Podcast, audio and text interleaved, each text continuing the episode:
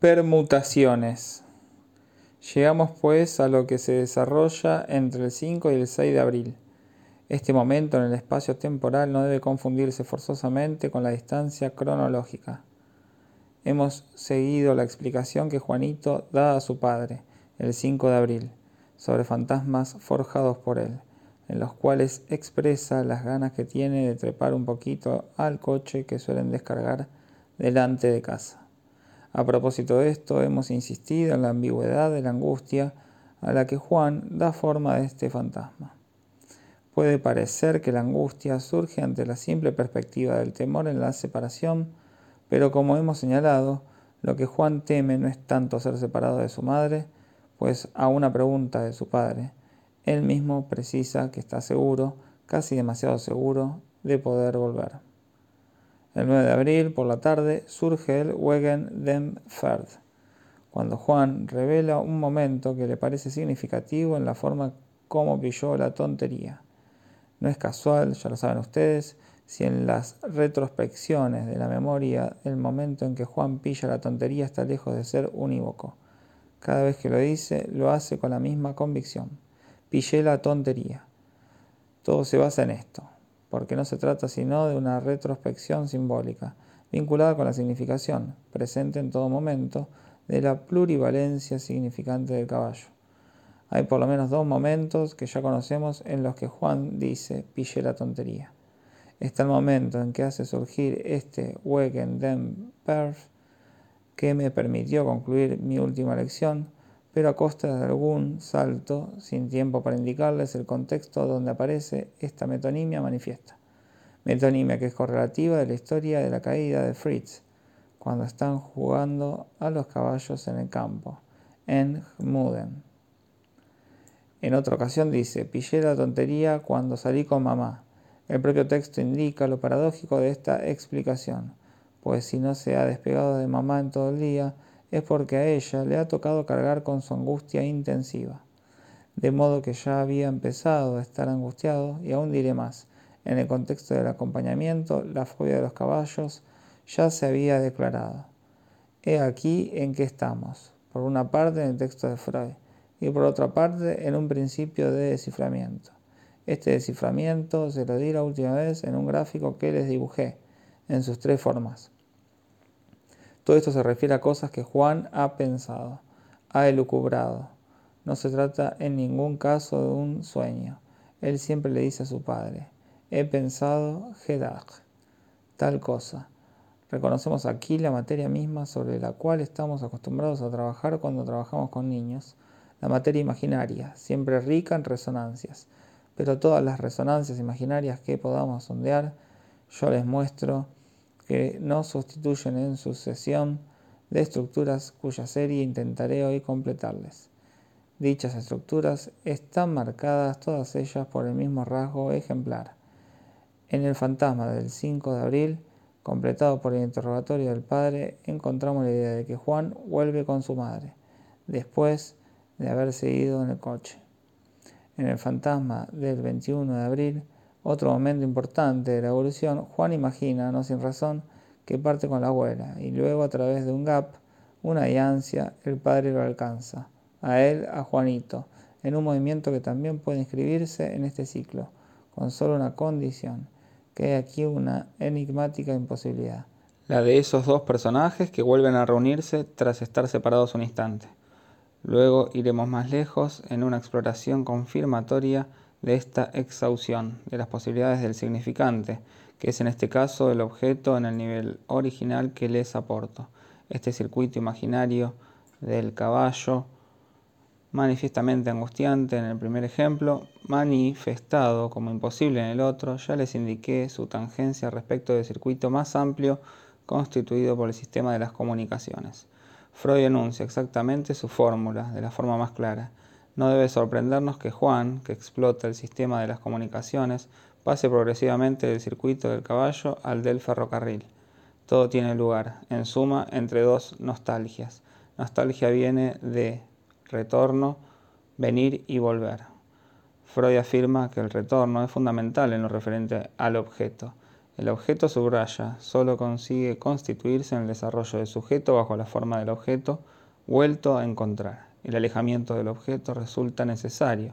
Esta necesidad es, hablando con propiedad, correlativa de la dimensión simbólica. Pero si el objeto se aleja es para que el sujeto lo vuelva a encontrar.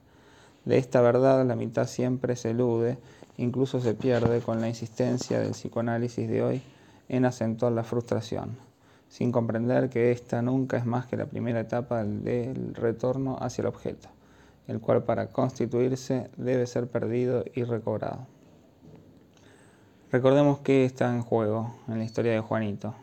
Para Freud no se trata de ninguna otra cosa más que del complejo de Edipo, drama que aporta una dimensión nueva, necesaria para la constitución de un mundo humano pleno y en particular para la constitución del objeto. Esta lejos de ser correlativa de una maduración instintual pretendidamente genital, depende de la adquisición de determinada dimensión simbólica. ¿Cuál? Puedo designarla aquí directamente, dado el discurso que he sostenido y supongo que ustedes conocen. Es algo que está en juego cada vez que nos enfrentamos con la aparición de una fobia, y en este caso es manifiesto. Se trata de lo que, sea como sea, se le revela al niño como la privación fundamental con la que está marcada la imagen de la madre. Esta privación es intolerable, porque a fin de cuentas de ella depende el hecho de que el niño aparezca como amenazado por la castración suprema, es decir, no poder colmar a la madre de ningún modo. Y es a esta privación a lo que el padre debe aportar algo. Está tan claro como el agua clara de la copulación. Lo que no tiene, esa de ahí, que se lo dé él. Por Dios, que se la meta. De esto se trata en el drama de Juanito, y se nos va revelando a medida que prosigue el diálogo. La imagen ambiental, como se dice hoy día, del círculo familiar de Juan no está, dicen, lo suficientemente clara. ¿Qué más quieren? Si basta con leer y ni siquiera entre líneas para ver desplegarse la presencia constante y aplicada del padre, mientras que la madre ni se la menciona, salvo cuando el padre le pregunta si lo que acaba de contar es exacto. Al fin y al cabo, en la observación, la madre nunca está con Juanito, mientras que el padre, tan sensato, tan amable, tan bien es, está ahí, empeñado en mimar a su Juanito, además de trabajar. Y todos los domingos va a ver a su mamá, con Juanito, por supuesto. Por fuerza ha de resultarnos chocante, sabiendo cuáles son, por entonces, sus ideas dominantes. Con qué facilidad admite Freud que Juanito, aún habiendo vivido en la habitación de sus padres hasta la edad de cuatro años, no ha visto jamás ninguna clase de escena capaz de inquietarle en cuanto a la naturaleza fundamental del coito. El padre lo afirma en sus escritos y Freud no lo discute. Tal vez debía tener alguna idea al respecto, si la madre fue paciente suya. En un momento de esta escena fundamental, su diálogo con el padre, Juanito le dice de alguna manera has de Einfarn. La expresión es casi intraducible al francés, como advirtió el hijo de Fliss, que se fijó en esta escena y si bien no sale del todo airoso, sus observaciones son muy pertinentes. Llega a apelar a las resonancias bíblicas del Dios celoso, aquel Dios idéntico a la figura del Padre en la doctrina freudiana. Has de ser un Padre, has de estar enfadado conmigo. Todo esto tiene que ser verdad. Antes de que Juan llegue a decir esto, habrá llovido mucho. Necesitará algún tiempo para alcanzar este momento. Por otra parte, preguntémonos a continuación si durante la crisis Juanito puede estar satisfecho en este punto. ¿Por qué iba a estarlo si su padre se encuentra en esa posición crítica que aparece en el trasfondo y debe concebirse como un elemento fundamental de la abertura de donde surgió el fantasma fóbico? No resulta de ningún modo concebible que este diálogo haya, por así decirlo, psicoanalizado no a Juanito, sino a su padre, y que cuando se acabe esta historia liquidada bastante felizmente en cuatro meses, el padre sea más viril que al comienzo. Dicho de otra manera, aunque Juanito lanza su llamada tan imperiosa a ese padre real, no hay ninguna razón para que lo haga surgir realmente. Si Juanito llega a una solución feliz de la crisis en la que habría entrado, vale la pena preguntarnos si podemos considerar que al terminar la crisis nos encontramos al final de un complejo de Edipo completamente normal la posición genital alcanzada por Juanito, basta por sí sola para asegurar que su relación con la mujer será en el futuro todo lo que uno puede imaginar con más deseable? La cuestión queda abierta. Y no solo queda abierta, sino que podemos hacer ya muchas observaciones al respecto. Si bien Juanito está destinado a la heterosexualidad, ello no es tal vez garantía suficiente para pensar que así ya queda asegurada en su caso una plena consistencia del objeto femenino, por así decirlo. Como ven, estamos obligados a proceder por pinceladas concéntricas. Hemos de tensar la tela con el cuadro entre los distintos polos a los que va clavada para asegurar su fijación normal, formando así una pantalla que permita seguir este fenómeno particular, o sea, lo que ocurre en el desarrollo de la fobia, que es correlativo del propio tratamiento. Para ilustrar el lado poco animoso del padre en esta historia, se me ocurre un pequeño ejemplo muy simple que animará la investigación. Tras una larga explicación de Juanito, su padre, sobre lo mucho que le quiere, se pasa así toda la mañana. Están desayunando juntos, el padre se levanta de la mesa y Juan le dice, Bati ren nicht davon. La traducción irresistiblemente marcada por no sé qué estilo de cocinera nos da esta frase, que con todo no es falsa. Papá, quédate, no te vayas al galope. El padre destaca que la palabra ren le resulta chocante. Es más bien no te fugues de esta manera, e incluso porque al alemán lo permite, no te me fugues de esta manera. Elevamos la cuestión del análisis del significante al nivel del desciframiento jeroglífico de la función simbólica. Pero aún así, estar atento al significante quiere decir, en primer lugar, saber leer.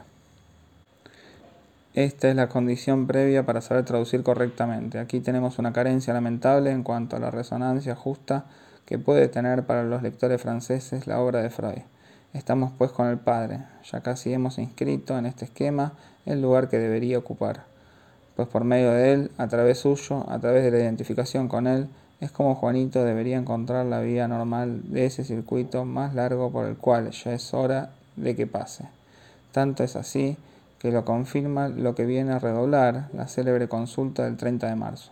Se trata de la consulta en casa de Freud, a donde Juanito ha ido acompañado por su padre. Para mí es la ilustración de esa duplicación, incluso la triplicación de la función paterna, en la que insisto como esencial para toda comprensión tanto del Edipo como propiamente de un tratamiento analítico, en la medida en que hace intervenir al nombre del Padre. El Padre conduce a Juan ante Freud, que representa al superpadre, al Padre simbólico. Cuando Freud, no sin que él mismo le indique, con cierto humor profetiza y aborda de entrada el esquema del Edipo, Juanito le escucha con un interés divertido, del estilo, ¿cómo puede saber todo eso? Pero si el profesor no es el confidente de Dios, este intercambio verdaderamente humorístico que sostiene a lo largo de toda la observación la relación de Juanito con ese padre lejano que es Freud, es ejemplar y al mismo tiempo señala la necesidad de esta dimensión trascendente y sería una equivocación encarnarla siempre con un estilo de terror y de respeto. No es menos fecunda en este otro registro con su presencia que le permite a Juanito desplegar su problema. Pero paralelamente, como les dije, ocurren otras cosas que tienen mucha más importancia para el progreso de Juanito.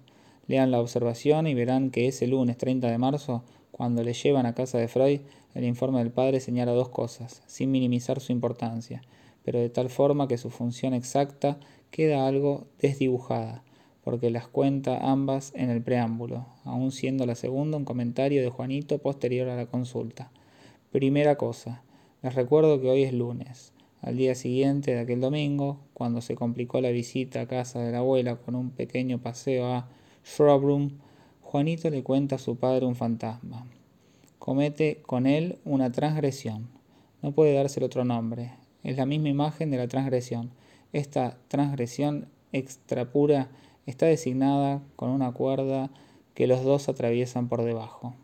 Es la cuerda que le había hecho preguntar a Juanito en el jardín de Shrubroom. ¿Por qué está ahí esa cuerda? Es para que no pisen el césped, dice el padre. ¿Por qué no se puede pasar?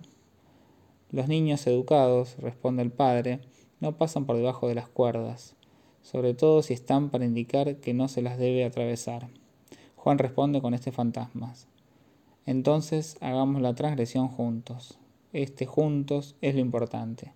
Y luego van a decirle al guarda, mire que hemos hecho. Y Hop, el guarda los trinca a los dos. No cabe la menor duda sobre la importancia de este fantasma, considerada en su contexto. Se trata de introducir en el ámbito del padre y hacer algo a consecuencia de lo cual los trinca a los dos. Suaves pack. La cuestión del embarque fallido puede quedar clara entonces a condición de tomar el esquema al revés porque corresponde a la propia naturaleza del significante, presentar las cosas de forma estrictamente operatoria. Toda la cuestión se plantea en torno al embarque. Se trata de saber si se embarcará con su padre. Pero ni hablar de embarcarse con su padre, porque el padre no puede valerse precisamente de esta función, al menos en el sentido corriente de la palabra embarcar. Todas las elaboraciones sucesivas de Juanito le sirven para aproximarse a ese objetivo, al mismo tiempo deseado e imposible. Resulta indicativo que esto se esboce ya en el primer fantasma que acabo de explicarles, situado justo antes de la consulta a Freud. He aquí ahora el segundo fantasma, que está ahí como para que no podamos ignorar la función recíproca de los dos circuitos, el pequeño el circuito materno y el grande el circuito paterno. El fantasma se acerca todavía más al objetivo. Volviendo de casa de Freud, esa noche Juanito se entrega nuevamente a una transgresión reconoce haber pensado por la mañana que estaba con su padre en el tren y juntos rompían un cristal. Este es también el mejor significante que puede haber como significante de una ruptura hacia el exterior. En este caso igualmente el agente de policía se los lleva a los dos juntos. Mit genomen. Es de nuevo el punto más extremo, terminal del fantasma. El 2 de abril, o sea tres días después de esta observación, primera mejoría, que sospechamos un poco amañada por el padre, puesto que él mismo se corrige dirigiéndose a Freud. Tal vez esta mejoría no haya sido tan marcada como le dije. De todos modos, hay una especie de despegue. Ese día Juanito empieza declarando que puede dar unos pasos más frente a la puerta cochera. No olvidemos que esta puerta, en el contexto de la época, representa en la familia el bienestar, lo que queda bien. Cuando anda en cambiar de vivienda, la madre dice, Cambiar de piso no tiene importancia, pero la puerta cochera se la debes a tu hijo. La puerta cochera no es pues poca cosa en la topología de todo lo relacionado con Juanito. Como les dije la última vez, esta puerta cochera, la frontera que marca, se reproduce punto por punto en algo que suele verse menos, comparado con lo que les dije la última vez. Pero está a la vista, a saber, la fachada de la entrada de la estación de donde parte el ferrocarril de la ciudad, el que le lleva regularmente a casa de la abuela. En efecto, la última vez, gracias a una información cuidadosamente recogida, les hice un pequeño esquema desde la casa de los padres de Juanito. Se encontraba situada en la calle de atrás de la aduana, la Intere Solams 3. No es del todo exacto, me di cuenta, gracias a algo que una vez más les revelará a ustedes nuestra ceguera para los que tenemos delante de los ojos, lo que se llama el significante, la letra. En el propio esquema que tenemos en la observación de Freud está el nombre de la calle. Es la Untere Viaductagasse. Hay una calle escondida, lo cual permite suponer que hay, a un lado de la vía, un pequeño edificio. Está indicado en los planos de Viena y corresponde a lo que Freud llama Lagerhaus. Es un depósito especial consagrado a la concesión de los derechos de aduana para la entrada de comestibles en Viena. Esto explica todas las conexiones que hay. La vía de ferrocarril del Nordbahn, la vagoneta que juega cierto papel en el fantasma de Juan, el depósito al que se refiere Freud, justo enfrente de la casa, y al mismo tiempo la casa que se ve bien desde la entrada de la estación.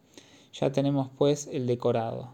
En esta escena se desarrolla el drama. El espíritu poético y si ustedes quieren trágico de Juanito nos permitirá seguir su construcción. ¿Cómo concebir que Juanito haya necesitado pasar a un círculo más vasto? Ya se lo he dicho. Todo se debe al obstáculo que surge en las relaciones de Juan con su madre. Lo encontramos indicado constantemente. Su inserción en el mundo era su madre quien la había sostenido hasta entonces. La crisis que conocerá entonces el niño, podemos encontrar su traducción al pie de la letra, en esa angustia que le impide a Juanito irse más allá de determinado círculo a la vista de su casa. Obsesionados como estamos por cierto número de significaciones predominantes, a menudo nos ocurre que no vemos algo que, sin embargo, está escrito de la forma más evidente en el texto de un síntoma tan a flor de significante como es la fobia. En el momento de embarcarse, Juanito se vuelve ansioso hacia su casa. ¿Por qué empeñarse en no comprender que no tenemos más que traducir esto tal como Juan lo presenta? De lo que tiene miedo no es simplemente de que falte alguien cuando vuelva a su casa, tanto más cuanto que el padre no se encuentra siempre en el interior del circuito y además parece que la madre pone bastante de su parte. En el momento en que se encuentra Juanito, la cuestión es, como lo expresa ese fantasma en el que él va montado en coche, que toda la casa se vaya, que toda la barraca se largue. Se trata esencialmente de la casa. La casa es lo que está en juego en cuanto Juanito comprende que esa madre puede faltarle y él sigue siéndoles totalmente solidario. Lo que teme no es tanto que le separen de ella, sino que se lo lleven con ella, Dios sabe dónde. Este elemento lo vemos surgir a cada momento en la observación. En la medida en que es solidario de la madre, ya no sabe dónde está. Solo mencionaré un episodio. Se trata de esa segunda ocasión, el 5 de abril, que he destacado hace un momento, donde Juan sitúa el surgimiento de la tontería de forma tal vez algo arbitraria. Estaba con su madre, dice, y precisa que era sujeto después de la compra del chaleco. Entonces vieron al caballo de un ómnibus que se cayó al suelo. Se trata de esos ómnibus desde el interior de los cuales Juanito veía los caballos. Era un caballo con la grupa grande, de aquellos que yo todavía he conocido. Y cuando cae, algo le dice a Juan. Ahora siempre pasará lo mismo. Todos los caballos de ómnibus se caerán.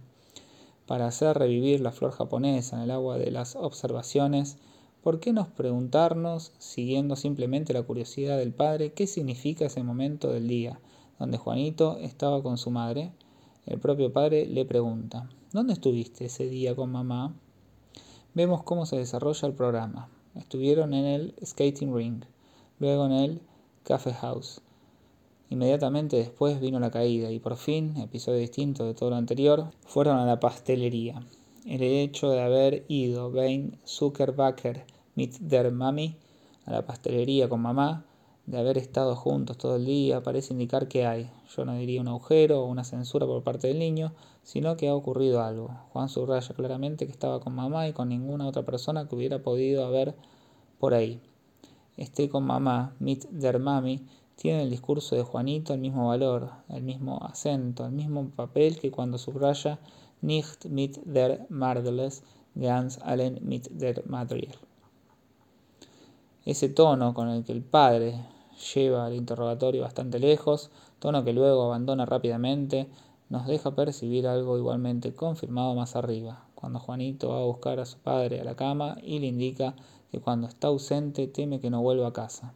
¿Alguna vez te he amenazado con irme? pregunta el padre. Nadie me ha dicho que vayas a irte. Mamá me dijo un día que ella se iría. Y el padre, para calafatear el abismo, le dice, te lo dijo porque te portabas mal. En efecto, se ve lo que está en juego en todo momento, sin llegar más lejos, una investigación de carácter policial, digamos que para Juanito se trata de lo que cuestiona la solidaridad de la pareja de sus padres, algo que encontramos perfectamente resuelto en la catamnesis de la observación. En eso reside la angustia de que se lo lleven a la barraca materna, bastante presente desde el primer fantasma. Si el caballo tiene aquí la propiedad de representar la caída que amenaza a Juanito, por otra parte está el peligro expresado mediante la mordedura del caballo. Esta mordedura que empieza a temer en el momento en que se abre la crisis, al no poder ya manifiestamente satisfacer a su madre, ¿es eso una retorsión? Se puede querer encontrar ahí eso que se explota de forma confusa en la idea del retorno del impulso sádico, tan importante como ustedes saben entre los temas kleinianos. Pero no se trata tanto de esto como de lo otro que les indiqué, o sea aquello en lo que el niño aplasta su decepción de amor. A la inversa, si él decepciona, ¿cómo no va a ver que está lo bastante cerca como para ser engullido? La madre, insatisfecha, insoportablemente privada, puede morderlo igualmente. El peligro se ha hecho cada vez más amenazador por su propia privación, y no hay ya por dónde cogerlo, puesto que él no puede morder de la misma forma. Lo cierto es que el caballo representa a la vez caer y morder. Estas son sus dos propiedades. Se lo indico porque en el primer circuito de elemento de la mordedura lo vemos tan solo de alguna manera eludido.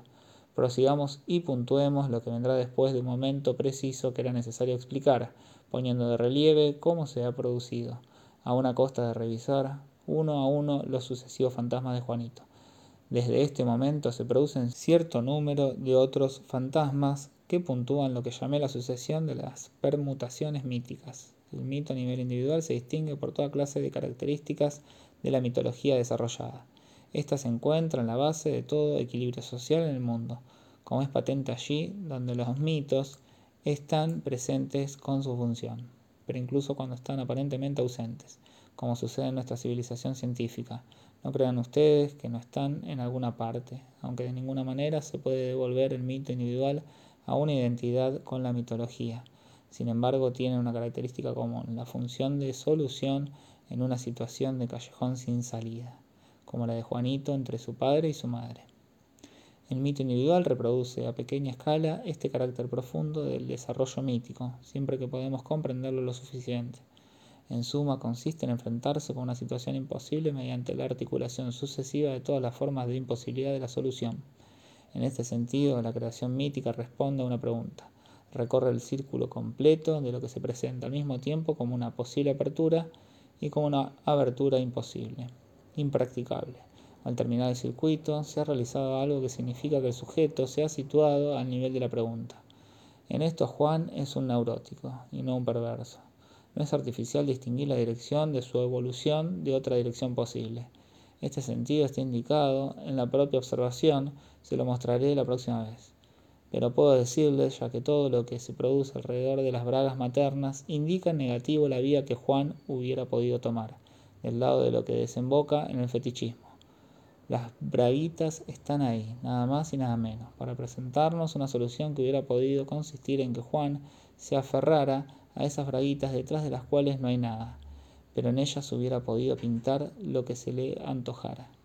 Pero precisamente porque Juanito no es un simple amante de la naturaleza, es un metafísico. Sitúa la pregunta precisamente donde está, es decir, donde algo falta. Y entonces pregunta, ¿dónde está la razón en el sentido en que se dice razón matemática de esta falta de ser? Y como cualquier espíritu colectivo de la tribu primitiva se comportará con el rigor que ya sabemos y recorrerá el ciclo de todas las soluciones posibles, con una batería de significantes escogidos, no lo olviden, el significante no está ahí para representar la significación, sino más bien para completar las ansias de una significación que no significa nada porque la significación está literalmente perdida, porque el hilo se ha perdido, como en el cuento de Pulgarcito. Los guijarros del significante surgen para colmar ese agujero y ese vacío. Estos fantasmas les di la última vez tres ejemplos. El fantasma del coche frente al muelle de carga, el del descenso fallido del tren en el Gmuden, finalmente el de la partida con la abuela y el retorno hacia el padre a pesar de su evidente imposibilidad. Ahora pondremos en serio una secuencia de otros fantasmas que ilustran lo que les estoy diciendo, porque si sabemos leerlos, cubren y modifican la permutación de los elementos. El primer fantasma de la serie les mostrará enseguida dónde se da el paso. Se sitúa en un momento bastante tardío del progreso del diálogo entre el padre y Juanito, el 11 de abril. Se trata del fantasma de la bañera, en el que todo el mundo se fija con una especie de confusa ternura, como si encontraran ahí no sé qué cara conocida, aunque son incapaces de decir cuál. Este fantasma es el siguiente. Juan está en la bañera. Les he dicho de él ya lo suficiente como para que adviertan que este en la bañera está lo más cerca posible de en el coche, dicho de otra manera, lo más cerca del fundamental en la barraca. Se trata de la conexión con ese chisme, siempre dispuesto a escabullirse que es la plataforma de soporte materno. Entonces entra alguien que de alguna forma es el tercero esperado, el Schlauser, el cerrajero que desatornilla la bañera y luego, con su key, Boer, Freud introduce en una nota la posibilidad de un equívoco con haber nacido. Geboren, sin resolverlo, perfora el vientre de Juanito. Con los métodos habituales de interpretación que empleamos, enseguida tratan de forzar las cosas y Dios sabe todo lo que se puede llegar a decir de este fantasma.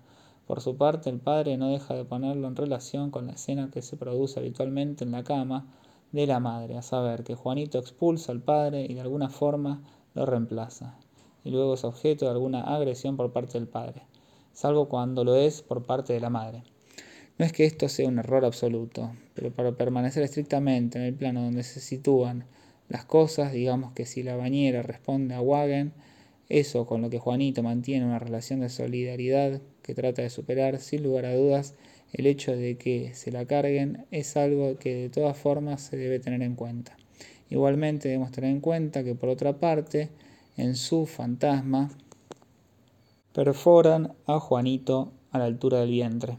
En efecto, podemos concebir que en el sistema de las permutaciones es él quien acaba asumiendo personalmente el agujero de la madre, o sea, el abismo, el punto crucial, el punto último en cuestión, la cosa que no se puede mirar, que flota en forma de una negrura siempre inaprensible delante de la figura del caballo, precisamente donde muerde, la cosa dentro de la cual no se debía mirar. Ya verán cómo es igualmente Juanito quien lo dice si se remite en el pasaje donde se refiere a las bragas de la madre. Juanito, preguntado por su padre más allá de la razonable, aporta, oponiéndose a todas sus sugestiones, dos elementos y solo dos. El segundo, se lo diré la próxima vez cuando volvamos a analizar este momento. Pero el primero es este. Le escribirás al profesor y le dirás que he visto las bragas, que he escupido, que he caído por el suelo y que he cerrado los ojos para no mirar. Pues bien, en el fantasma de la bañera, Juanito tampoco mira, pero asume el agujero, es decir, la posición materna. Tenemos aquí el complejo de Edipo invertido, el cual, como nos muestra la perspectiva del significante, es necesario porque no es más que una fase del complejo de Edipo positivo. ¿Qué ocurre luego? Con uno de los fantasmas posteriores al 22 de abril, volvemos a otra posición, que es la de la vagoneta. Juanito, perfectamente reconocible bajo la forma de un pilluelo, va montado en la vagoneta donde le han dejado desnudo toda una noche, y es algo muy ambiguo, a la vez un deseo y un temor. Esto está estrictamente vinculado con el momento inmediatamente anterior, cuando le dice a su padre, en ese diálogo que como les he indicado es capital, estabas ahí como un todo desnudo. Als Nackter. En el artículo que les mencioné, Robert Fliss subraya en este sentido el carácter tajante del vocabulario del niño, como si de golpe el espíritu bíblico lo poseyera, y eso desconcierta a todo el mundo, tanto que se precipitan a colmar el agujero poniendo entre paréntesis. Quiere decir descalzo. Fliss observa con gran pertinencia que el estilo del término es destacable y que esto se inscribe claramente como una continuación de aquel momento en que, una vez más, había invocado a su padre. Haz tu trabajo. Al fin y al cabo, si no hay forma de ver cómo se satisface la madre, al menos que esté satisfecha, tienes que hacerlo. Ha de ser verdad. Das muss war sein quiere decir sé un verdadero padre. Precisamente después de dar a la luz esta fórmula que nos muestra claramente que es convocado en la realidad Juanito fomenta en su fantasma que pasa toda una noche en el coche, en el circuito más amplio del ferrocarril. Pasa ahí toda una noche. Cuando hasta en ese momento las relaciones con la madre se basaban esencialmente en intercambios hechos Hess-Wings, a toda velocidad. Y hasta ese momento él lo ha querido así. Por otra parte, se lo explica a su padre, también en ese diálogo del que estamos hablando, el 21 de abril. En efecto cuenta, desarrollando su fantasma. Tendrías que dar una patada a una piedra, hacerte daño, hacerte sangre y desaparecer. Así tendría tiempo de estar en tu sitio un rato. Pero tú volverías. Tenemos aquí de nuevo el ritmo de lo que podemos llamar el juego primitivo de la transgresión con la madre, que solo se sostiene precisamente en esta clandestinidad. Otro fantasma, el 22 de abril, Juanito pasa toda la noche en la vagoneta y a la mañana siguiente le dan 50.000 Hulden en la época de la observación tiene toda su importancia al conductor para que le permita al niño continuar su viaje en el tren mismo. Otro fantasma, el 2 de mayo, que parece ser el último de la historia, la cima, el final de la línea, con el que Juanito termina. Esta vez se trata no ya del cerrajero, sino del fontanero, el instalador, der Installateur, que viene con sus tenazas, acentuando así el carácter del desatornillamiento. Es inexacto traducir Sange por destornillador. Schwarzenegger, con la excusa de que antes había aparecido un instrumento puntiagudo, el berbiquí, Boger, Sange es una tenaza para arrancar el tornillo, y lo que se desatornilla es el trasero de Juanito, para ponerle otro. He aquí pues que se ha dado un paso más. La superposición de este fantasma con el anterior de la bañera queda suficientemente evidenciada por las relaciones de tamaño entre el trasero y la bañera, articuladas de la forma más precisa por el propio Juanito. Solo se siente a gusto en la bañera que tienen en casa, en Viena, porque se adapta a su pequeño trasero, que así da la talla. Esta es la cuestión. ¿Da la talla o no la da? En este caso, sí, encaja. Incluso se ve obligado a quedarse ahí sentado, pero siempre que la bañera está lejos de ofrecer las mismas garantías. Se reanudan los fantasmas de engullimiento y la angustia, de forma que se niega a bañarse en ninguna otra parte, como en Gmuden o en cualquier otra bañera mayor. Sin que haya, por supuesto, equivalencia de significación, hay superposición en el esquema del trasero desatornillado con la bañera anteriormente desatornillada. También hay correspondencia y al mismo tiempo algo cambia con el hecho de que el coche arranca o no arranca, arranca más o menos deprisa, de la rampa a la que momentáneamente está adosado. Completo el último fantasma. El instalador le dice luego a Juanito, date la vuelta y enséñame tu wiwi. Realidad insuficiente que no consiguió seducir a la madre. Aquí todo el mundo completa la interpretación diciendo que el instalador se lo ha desatornillado para darle uno mejor. Por desgracia, eso no está en el texto. Nada indica que al final Juanito haya cumplido completamente el recorrido significante del complejo de castración. Si el complejo de castración es algo, es esto. En alguna parte no hay pene, pero el padre es capaz de dar otro. Aún diremos más. En la medida en que el paso al orden simbólico es necesario, hasta cierto punto siempre es necesario que el pene haya sido retirado y luego devuelto. Naturalmente, nunca puede ser devuelto, porque todo lo que es simbólico es por definición perfectamente incapaz de devolverlo. Ahí reside el drama del complejo de castración. El pene es retirado y devuelto solo simbólicamente. Pero en un caso como este, vemos que el pene es retirado simbólicamente y no es devuelto. Por lo tanto, se trata de saber en qué medida le puede bastar a Juanito con el recorrido que ha hecho. Puede decirse que es equivalente desde el punto de vista del examen, que Juan ha recorrido un circuito suplementario y que el solo hecho de que sea un ciclo o un circuito basta para cumplir el rito de pasaje y para darle un valor igual que si se hubiera terminado por completo. Al menos la pregunta se plantea. De todos modos, como podemos hacer progresar nuestra comprensión de las formaciones sintomáticas, no es fuera del terreno estricto del análisis del significante. Antes de dejarles, como siempre procuro acabar con algo que les divierta, trataré de mostrárselo con una última observación. ¿Qué son esas tenazas? ¿De dónde vienen? En ningún momento se había hablado de ellas. La madre ha podido decir, te la cortarán. El padre nunca ha dicho, volverán a atornillártela. Sin embargo, quedándonos en el plano del significante, con lo que el instalador interviene cuando se trata de desatornillar el trasero, no hay ninguna duda. Se trata de unas tenazas o unos alicates. Resulta que he visto que antiguamente esos dientes enormes con los que un caballo puede morder un dedo a Juanito se llamaban en todas las lenguas pinzas.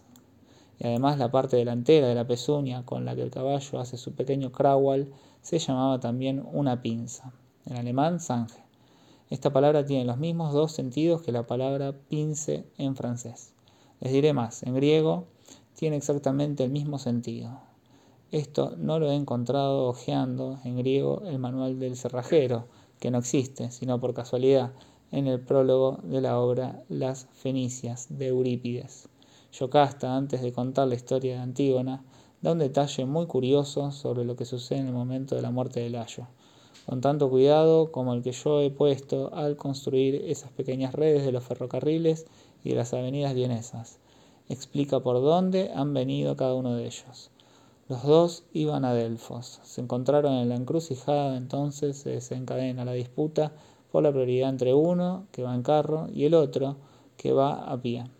Se las tienen, llegan a las manos, y el más fuerte, Edipo, pasa adelante. Entonces Yocasta tiene cuidado de advertir detalle que no he encontrado en ninguna otra parte, que si la disputa se reanudó es porque uno de los corceles había golpeado con su pezuña el talón de Edipo. Así, para que Edipo cumpliera su destino, no bastaba con que tuviera el pie hinchado por el hierrecito que le habían pasado por los tobillos, sino que como el padre de Juanito, ha de tener en el pie esa herida hecha precisamente por la pezuña de un caballo. Pezuña que se llama en griego, como en alemán, como en francés, pinza, porque designa tanto una pinza como las tenazas. Esta observación está destinada a mostrarles que no exagero cuando les digo que, en la sucesión de las construcciones fantasmáticas de Juanito, siempre da vueltas el mismo material. 15 de mayo de 1957.